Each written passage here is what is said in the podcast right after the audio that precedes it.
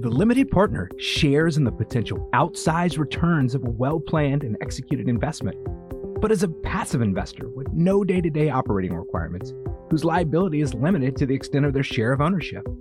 The limited partner has the maximum leverage on their most precious asset, their time. Now, they say you're the average of the people you surround yourself with. Are you looking to elevate your network, connect with individuals that bring your average up? The Limited Partner is more than just a podcast, it's a community to learn, to participate, to connect. There's no other community out there like this for limited partners. So subscribe to the podcast, but most importantly, join the community at thelimitedpartner.com. Welcome to the podcast with your host, Jake Wiley.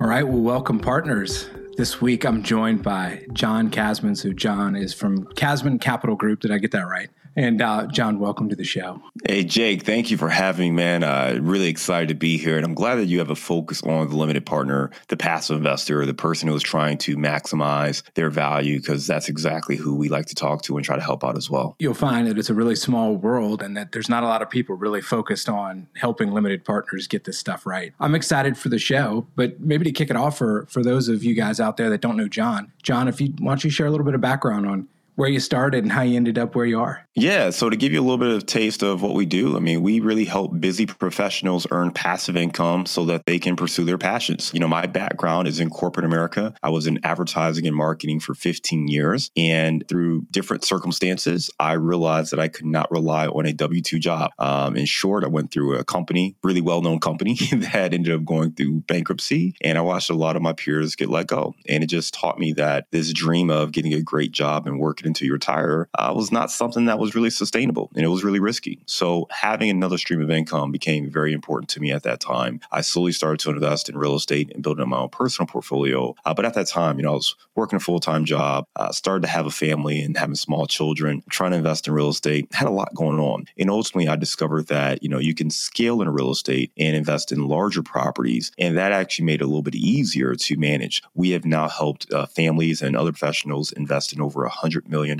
worth of apartment buildings. And it's actually easier for both the limited partners and for myself because that scale affords us the ability to implement professional systems, processes, teams, dedicated staff. And it's much easier than run around the city trying to find a contractor to, you know, handle your, your single family or your duplex property. So that's what we do. We try to help other people get the same benefits that commercial real estate has to offer and really just teach and educate people why they should be investing in commercial real estate, particularly apartments. I love that story. And actually want to dig in a little bit on your what I call the origin story. Like you, a lot of us started, you know, in the smaller stuff and then in, in made a transition. Let's talk about what you did in the beginning days, your your smaller, frustrating properties, and then what really was the catalyst, and then how you made that transition into the bigger scale. Well, you know, many people reference like the book Rich Dad Poor Dad, and that book was really instrumental for me as well. One, just understanding that you really do need passive income, so that was something that really was important. But there's another lesson in that book, and he talks about working to develop skills, not just for salary or a pay increase. And that was something that I always wanted to hone in on so I could develop my skills, particularly in advertising and marketing and communications, so that we could figure out how I could leverage that for other things. I mentioned going through bankruptcy. I was at General Motors where we went through that structured bankruptcy and watching multiple rounds of layoffs. And ultimately, I moved to Chicago. I knew I wanted to move and start to invest in real estate. We started with the house hack, two unit property. Uh, my wife and I lived in one unit. We rented out the other unit. And that worked extremely well for us.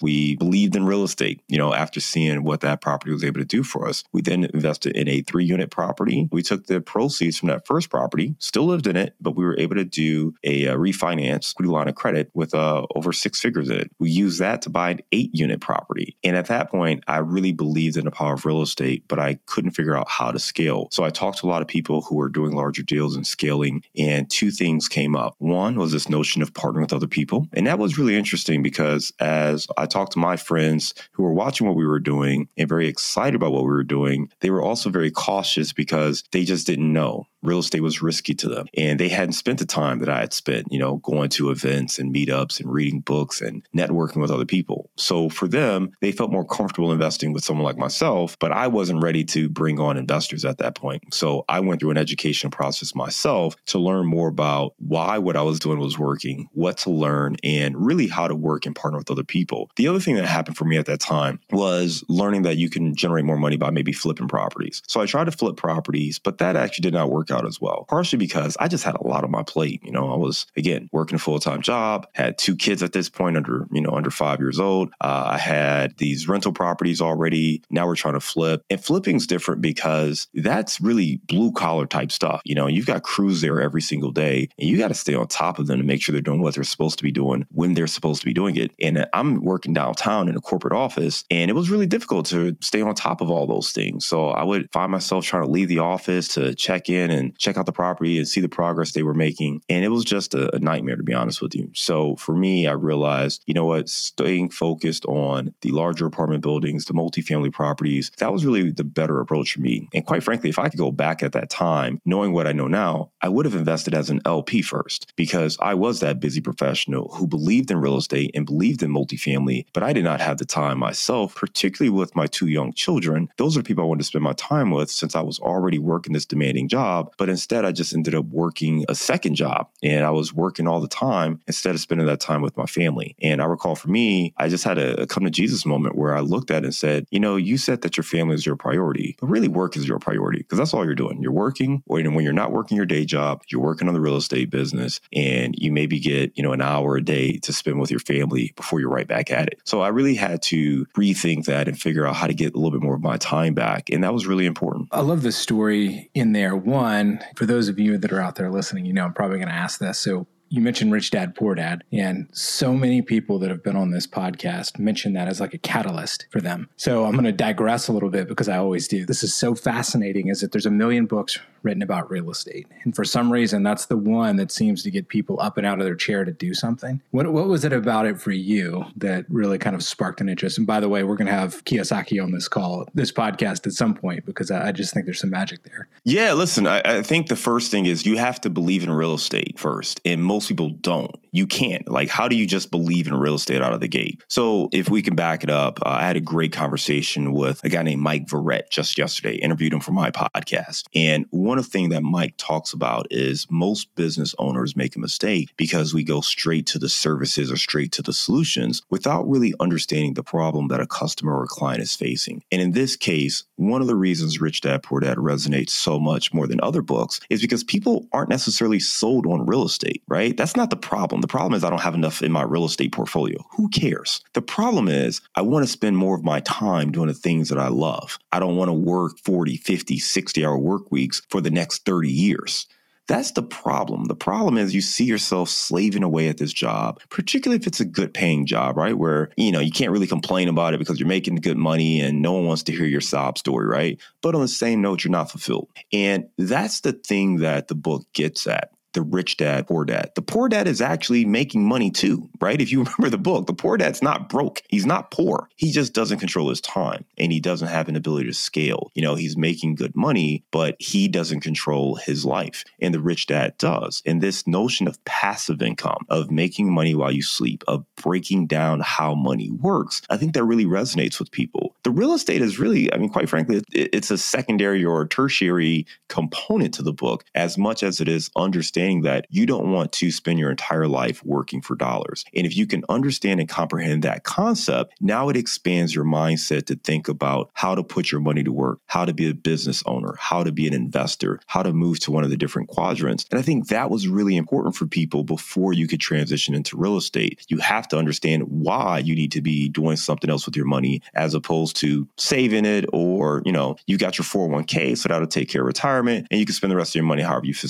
fit, right? That book really helps people understand the way money really works in a way that is simple and easy to grasp. And uh, there aren't a whole lot of books that do that. So to me, it's not even a real estate book. It's just a book to help people understand how money works. I think that was incredibly well said. I think what we're all looking for is not real estate. It's not an asset. It's not more work. What we're looking for is what that gives us, right? So, like, you have to define that. But I think most people are looking for more time, more opportunities to do things. And, like, what, what I like to say a lot of times is, you know, what would you do if like you know using a baseball analogy like you could get up to the bat and swing for the fences every single time knowing that like you just get to come right back up to bat. And that's what happens like when you kind of cross into this like what I would consider like a limited partner lifestyle is that you've got assets and passive income paying for your life. And then you really get to go out there and swing. Like what would you do? And that's so empowering. And I think what you just said is so really right on about the book that I love it. It's getting to the root of that, right? It's not thinking like, okay, most real estate investment books are about investing in real estate, how to do this, do that. This actually speaks to the life that you really want. And it's not the real estate. You're right. So well said. Yeah. I mean, that book is extremely popular for a reason. I, I think that's it, right? It, it forces people to think differently. And, you know, if you're trying to stand out, no matter what it is you're trying to do, part of what you have to do is almost jar someone's way of thinking. You know, you've got to get them to pay attention. And the title, Rich Dad, Poor Dad, it's like, oh, okay, this is going to be a parable about, you know, two different dads. And as you get into it, you're like, wait, the poor dad's not really poor, right? And and then I think that juxtaposition really helps people to understand the framework. For me, you know, like many Americans as a culture, we don't talk about money. People don't sit down and have these in-depth conversations about money. Even if you talk about it with your parents, you're probably not talking about it with your friends. You're not sitting down saying, "Hey, how much are you making? What are you putting it into?" That's just not a thing that Americans do. Having a, a book or having platforms to really get educated on the way money works beyond get a good job and that's it, right? And invest in the stock market, that's really helpful. And I think that really allowed people to think a little bit differently. And I guess really carrying on that theme and thinking about like what is what does it mean to be a limited partner? So most people like you and I, we come to the conclusion that real estate is the right vehicle, right? Like it's it's safe, it's tangible, there's money to be made. I'll own all of this. I jumped in with both feet. I've, I've bought houses, I've flipped houses, I've held houses, I've been a landlord, anything, you name it, I've done it. But it becomes a job, right? And then now, like to your point earlier, like you're working two jobs and it's harder, but like that is what people think that is the next step. And, and really part of the reason I created this entire limited partner podcast in the community is about saying, well, you can have the benefits of real estate without investing in it directly right? Like you can be truly a passive, hands off investor and get similar returns as if you did it yourself and possibly better because you've got professionals managing all of the pieces of the puzzle for you. So, you know, you go out and do it on your own. I mean, if you'd done it in the past five years, you would have looked great, right? Because everybody did. But when, you know, things stabilize or it actually takes a downturn, it's going to be professionals that are the ones that are still making money and capitalizing on the opportunity. But I'd love to get your thoughts on you know, what does it mean to be a limited partner? One, you said you probably would have jumped into it first, but I'd love to get your thoughts. Jake, I mean, you nailed it, right? I mean, the benefits of being a limited partner is you get to lean on the experience of a more experienced operator. And instead of you coming on and taking on all this risk as a person with zero experience or very limited experience, maybe you've done a deal or two, but that's the experience you have. So you're always going to face a new challenge when you're buying a property. That actually has way more risk than investing with a group that has scale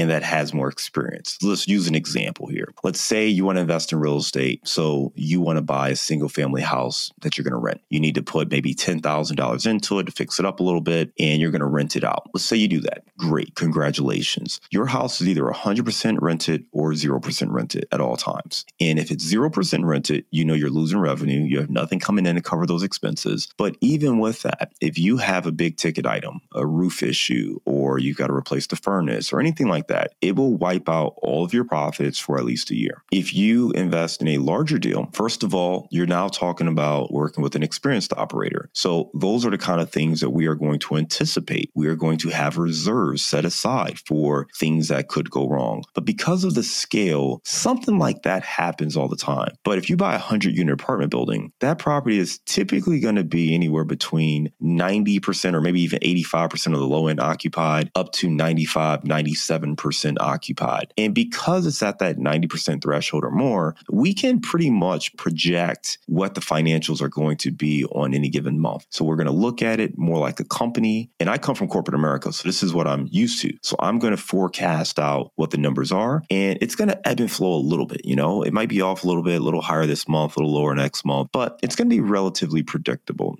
When you've got that one family property, again, you don't know when that resident's going to move. You hope they stay. You hope they stay till the end of the lease and you've got a plan in place. But what if they just move out in the middle of the night? They got a job opportunity and they need to they need to move out next week and they're gone. You may not be prepared for those kind of swings. And if you've got to be the person who does this or now go find a maintenance guy to fix whatever the issue is, it's taking up a lot of your time. You know, and you're dealing with people who are not experts because you can't afford to pay somebody top dollar to come fix that thing, right? But again, if you work with a professional company, but we have a full-time maintenance person on staff. So that person is already there. He's getting paid no matter what. We're anticipating a certain amount of things that need to be done on any given moment. So we have the scale to manage that because we can afford to to take on that person's salary to do it. So it's just a more professional approach. And even with all of that, now you've got an operator or somebody who's got experience overseeing these kind of deals, and they're going to be the ones who are having those conversations with the maintenance crew or the team to make sure everything is being managed the right way. So as a limited partner, the work you have to do is upfront. Figuring out who do you want to invest with, what markets do you like, what's your strategy, who meshes with your strategy, who shares your values. And once you find that individual, you certainly want to reach out, ask any questions that you have, but they're going to do the lion's share work. When there's a turnover, you don't have to worry about listing the new the property, taking pictures, listing it, figuring out what it should rent for today, making sure that it gets cleaned, you know, scheduling the open house, all of those little things that add up, uh, particularly if you're already busy. You know, if you're working 50 hours a week right now, you've got a family to sit there and now have to write an ad to post this new unit and to go take pictures and to show it and to get the maintenance crew to come over there and get the cleaning crew to come over there. It's just unnecessary work that you're taking on. So if you can simply get the passive income, you can use that to really focus on the things that you are passionate about. And that is the reason most of us invest. Otherwise, if you just wanted a little extra money, you could go get a second job. And very few people want to do that. So the equity is great. But when you are an investor, that's about your money working, not you, right? If you are doing work, then that's sweat equity. And that's great. That's building a business. That's great. Nothing wrong with that. But you just want to be very intentional about what it is you're trying to accomplish. If you really just want the money, then find opportunities to invest and get a return, not necessarily put another 10 hours a week or 20 hours a week into a new business or a new venture that is supposed to give you more free time. But in reality, it's taking up even more time. I will attest, since I've owned a bunch of rental properties and flips and everything that you can imagine, things go bad or the problems only happen like on the worst possible day. So, dead of summer when like it's 100 and something degrees outside, and Saturday night, that's when it always happens. And same thing in the winter coldest, rainiest, snowiest day possible, and always on Saturday night or over the holidays. So, like, if you're looking for a project over the holidays, like, get into rentals. Yeah, I felt like every time my wife and I were getting ready to take a vacation, something would happen. Like, we'd get in the car, we're, we're at the airport. Hey, you know, the furnace stopped working. I'm like, oh my goodness. Like, so uh, you're right. You know, the, the timing is never ideal when these things happen. Uh, nothing's waiting for you to be perfectly sitting there with nothing to do with your, you know, your hammer out and waiting on a phone call. It doesn't happen that way. It's going to come at a time that's inopportune, and uh, you're going to have to figure it out and shuffle your life around. And, and there's strategies and things you can do. I'm not saying that hey, you should never do it. I'm saying just be intentional with what you want to do. You may not be in a position to invest as a limited partner today,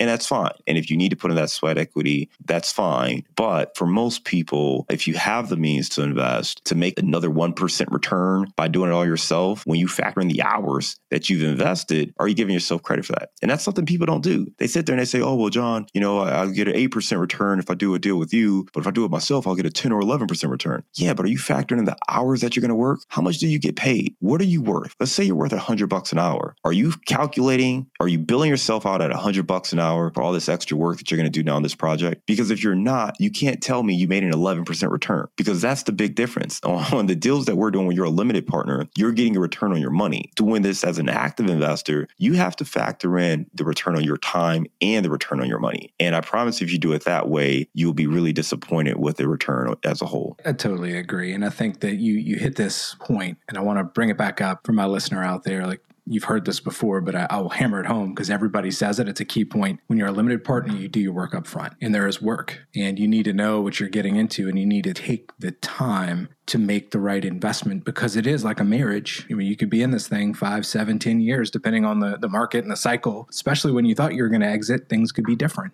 John, what are your, I guess, what's your advice? What are, what are some of the mistakes that you've seen? I think first and foremost, just aligning values, understand what that person is looking to do. There are operators who are in various markets, there are operators who have different strategies. Some like to focus on appreciation potential, some like to focus more on cash flow, some like to find a balance. So figure out what you are trying to accomplish. Really important thing is to look at your life stage. You may be someone who is maybe a little bit older, closer to retirement age, and you are truly just looking for the cash flow to supplement the income you're going to lose when you retire, right? Or maybe you are already retired and you just want that cash flow so you can live off of. Well, if that's the case, make sure you're investing in deals where there's efficient cash flow and you feel comfortable with that. Maybe you're a younger person and you feel like you got 20, 30 years before you need to retire or really tap into this money. In that case, you may want more appreciation upside. So maybe you're willing to take on a little bit more risk or deals that have, you know, a little bit more room to grow and hit that home run as you alluded to. That's important for you to understand as a strategy of what you're hoping to accomplish given your risk tolerance and your life stage and the investor's strategy, the operator strategy, and the kind of deals that they're looking for. Now, it's great to find a blend of both, but again, I think it's just really important for you to know what to look for. I will tell you that I find people all the time who don't understand the communication style, and that could be another little challenge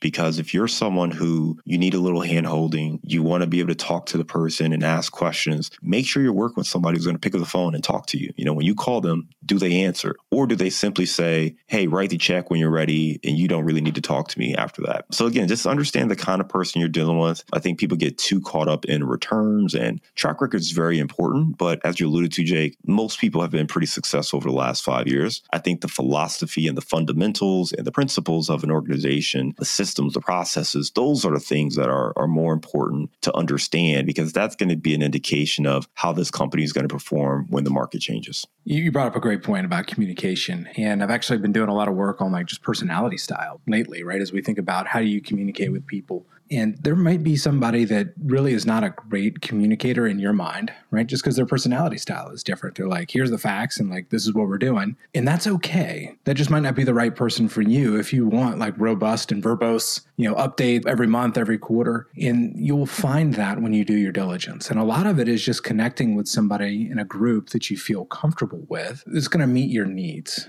And I think I was doing some math on it. There's like 20 million apartment buildings in the US. So there's always a pressure of like, hey, we got a great deal, we got a great deal, you got to invest now. There is another one that is going to go on the market tomorrow and the next day and the next day and you know multiple. So you don't need to feel pressured into jumping into something because you feel like you're going to miss out on an opportunity. Find the right people right? Because you're going to be stuck in this relationship 5 to 7 years and like you really don't want to regret it because imagine how long you've spent earning the money that you're going to be putting into it. You know, using your $100 an hour. I mean, that's a lot of hours when you start putting real money into an investment. And you just want to feel good about that. And there's ways to do that, but it takes work on the front end. Yeah, I mean, spot on. I, I, think the the key is really understanding who you're dealing with, what the expectation is, and like you said, there's nothing wrong if someone has a different communication style. You know, uh, for instance, I was talking to a buddy of mine, and he's with the group, and they very rarely send updates. You know, maybe a quarterly update at most, or if there's something significant. Um, we send monthly updates. You know, even if it's not a whole lot to report, we just want to let you know, hey, here's how the property's performing. Here's some key updates or here's some things that have happened. And we just want to remind them, hey, you know, we'll just want to keep you in contact with your property and how it's performing. So uh, you want to understand those kind of things. You know, what is your expectation and, and what do you need? There's nothing wrong. I can't say that, hey, this is right, this is wrong, but you've got to make sure you do something that feels comfortable for you. Because I will tell you, I've seen people and I've known people who have invested with groups and had a good return so they got the money, they got, you know, the numbers they were looking for, but they didn't have the experience that they were looking for. And we know that this is a relationship business, right? If I don't feel good with working with you or my experience working with you, even if you've delivered on the numbers, the chances of me reinvesting with you or working with you again in the future are probably slim. So part of it is the relationship, and then part of it is actually being able to execute on what you said you're going to do. Well, I guess in the, the current environment, as things are starting to change, we're seeing pretty rapid rate increases. You know, inflation's been high. I guess what are your what are your thoughts taking a step back in the last five years? Like you could not have gone wrong, right? There was a blip in time, like during the early parts of COVID, where I think everybody freaked out. There's rent moratoriums in the multifamily space. I think all of that stuff is kind of it's water under the bridge now, but we're going into a, a different cycle. We're due for a cycle change. But what are your thoughts, and what should we be looking out for now? Yeah, I mean, listen, I do not pretend to be an economist. I think anyone who tells you with certainty that this is what's going to happen is probably lying straight up or uh, just misinformed. We don't know. So I'll tell you the way we're thinking about it and what we're doing to prepare ourselves and our investors. First and foremost, the interest rate environment is in flux right now. So it's it's going up, it's going down. We're not sure where things are going to net out. We're looking at inflation. You know, inflation is at an all-time high. We are also looking at, you know, record sales prices, both in residential as well in commercial. But we're also seeing record demand. And this is global demand. We're talking about, you know, people from Europe and Asia and Canada who are looking to invest in US secured real estate. We're talking about institutional investors, family offices, the Blackstones of the world. They are looking to invest in secured multifamily properties. So demand continues to be strong because of all of the amazing benefits that you can get with commercial US real estate. So you have to factor all of those things in and take a look at where demand is today, what people are looking for, and what you should expect in the future. For us, we are still doing deals and we are looking at interest rates as more of a temporary correction right now. And because of that, I think having a temporary loan that does adjust is okay. And the reason I say that is it really depends on your business plan. If you're going to create value, meaning that you're going in, you're renovating a property, you're going to be increasing the NOI. One of the things you want to do is be able to unlock that value. You know, you want to be able to either refinance or sell that property so you can take advantage of that. You know, one of the early deals we did, particularly when we were in a similar environment where interest rates looked like they were going to be shooting up crazy, well, we did a, uh, a seven year loan, uh, seven year fixed rate loan. And it was great for the interest rate, but we had offers where we could have sold in year three, but we couldn't take it because our prepayment penalty would have been way too high. So I think you have to look at all of those different factors when putting together the right loan product. You know, is there a prepayment penalty? What's the pay down? What are some other ways you could protect yourself? Do you have proper reserves? You have to look at all of those things to figure out what the right loan product is for that deal. And you really have to keep your eye on the market so you can adjust. I think those who can pivot and adjust are going to be the ones who are successful. If you don't have a means to adjust your business plan, that's where you kind of get caught up. You know, if you've gone in and you, you know, you bought something where when interest rates were at 3.5% and your entire business plan is, you know, assuming that interest rates are going to stay around that number, then yeah, you might have some some difficulties if people aren't willing to pay as much for that. But again, we're still seeing cap rates pretty compressed. Uh, they may expand at some point, but overall, we're still seeing demand pretty high for commercial real estate, particularly with multifamily. I think those are great points and just things to be thinking of, right? Because the market is changing. So if you're having a conversation with a potential operator, syndicator, ask the question like how are they preparing for what are the various factors that they're adjusting to make that work? And jake if i could just clarify that's on a deal by deal basis right? I, I, don't want anyone to take this and run and say oh let's do bridge loans or oh let's do fixed loans. Like it really comes down to the business plan and you you can't speak in generalities because i think you have to look at the individual property you have to look at what's the business plan for this property and then what's the right loan for us to implement our business plan and give us flexibility and options to exit. So again, if you're buying something where there maybe isn't as much value add, it's more of a class A or it's a stabilized asset, well, you probably want a, a fixed loan for that because, you know, you may not be able to increase the value of that property by a great amount to the point where you could go ahead and refinance if interest rates increase, right? So unfortunately,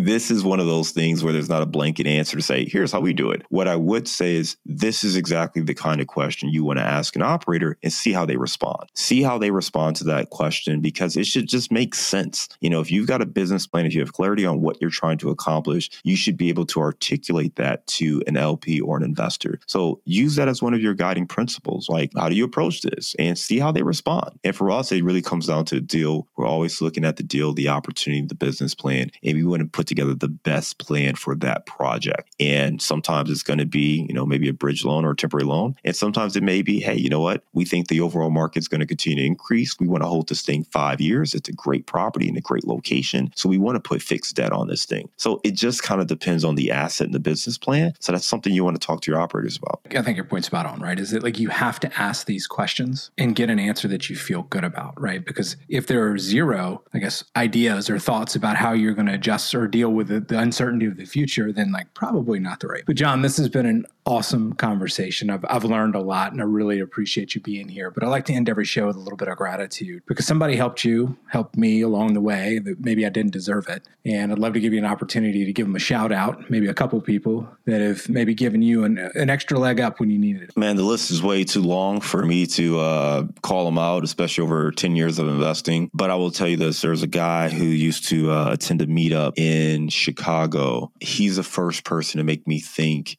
big, you know, and, and it was funny because he was buying, you know, 60, 70, 80 unit projects. And I mean, for someone who hadn't even bought his first duplex, that was just incredible to me. And he was the first real person that I knew who was investing at that level. So just to be able to talk to someone who was playing the game at that level was very inspiring to me. I have a, a guy named Steve as well. Steve was very helpful because Steve's the first person to introduce me to this concept of syndication and group thinking or group investing. Joe Fairless is another one. Bree Schmidt's a good friend of mine and she's another person who helped me um, really think through how to scale. Joe's a mentor of mine and obviously has written great books and has great podcasts and great events. So a host of people, man. It, it definitely takes a village when you are looking to scale and to build a business and make that transition. So I just, you know, I could probably sit here for the next hour and name more people, but those are a handful of people who certainly have helped me out along my journey. Absolutely, Jake. Hey, thank you for having me. And if I could say this real quick for your listeners, if you want to learn a little bit more, one, you're listening to a great show right here. But I've found that podcast listeners like podcasts. Uh, so if you want another one to add to your your playlist, there, I've got a show called Multifamily Insights. We've been doing a show for over four and a half years, and I'd ask you to check that out as well if you want another perspective on multifamily investing.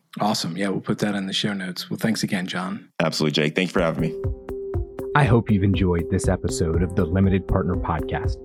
Please subscribe and leave a review. If there's any reason you wouldn't leave us a five star review, please email me directly at jw at jakewiley.com. Your feedback is always appreciated. Now, the show is just the tip of the iceberg in terms of the limited partner community. It's a community where limited partners can come together, learn about what best in class looks like, opportunities, and most importantly, a place to connect. There is nothing out there like this. So head over to thelimitedpartner.com and sign up. We'll see you next time.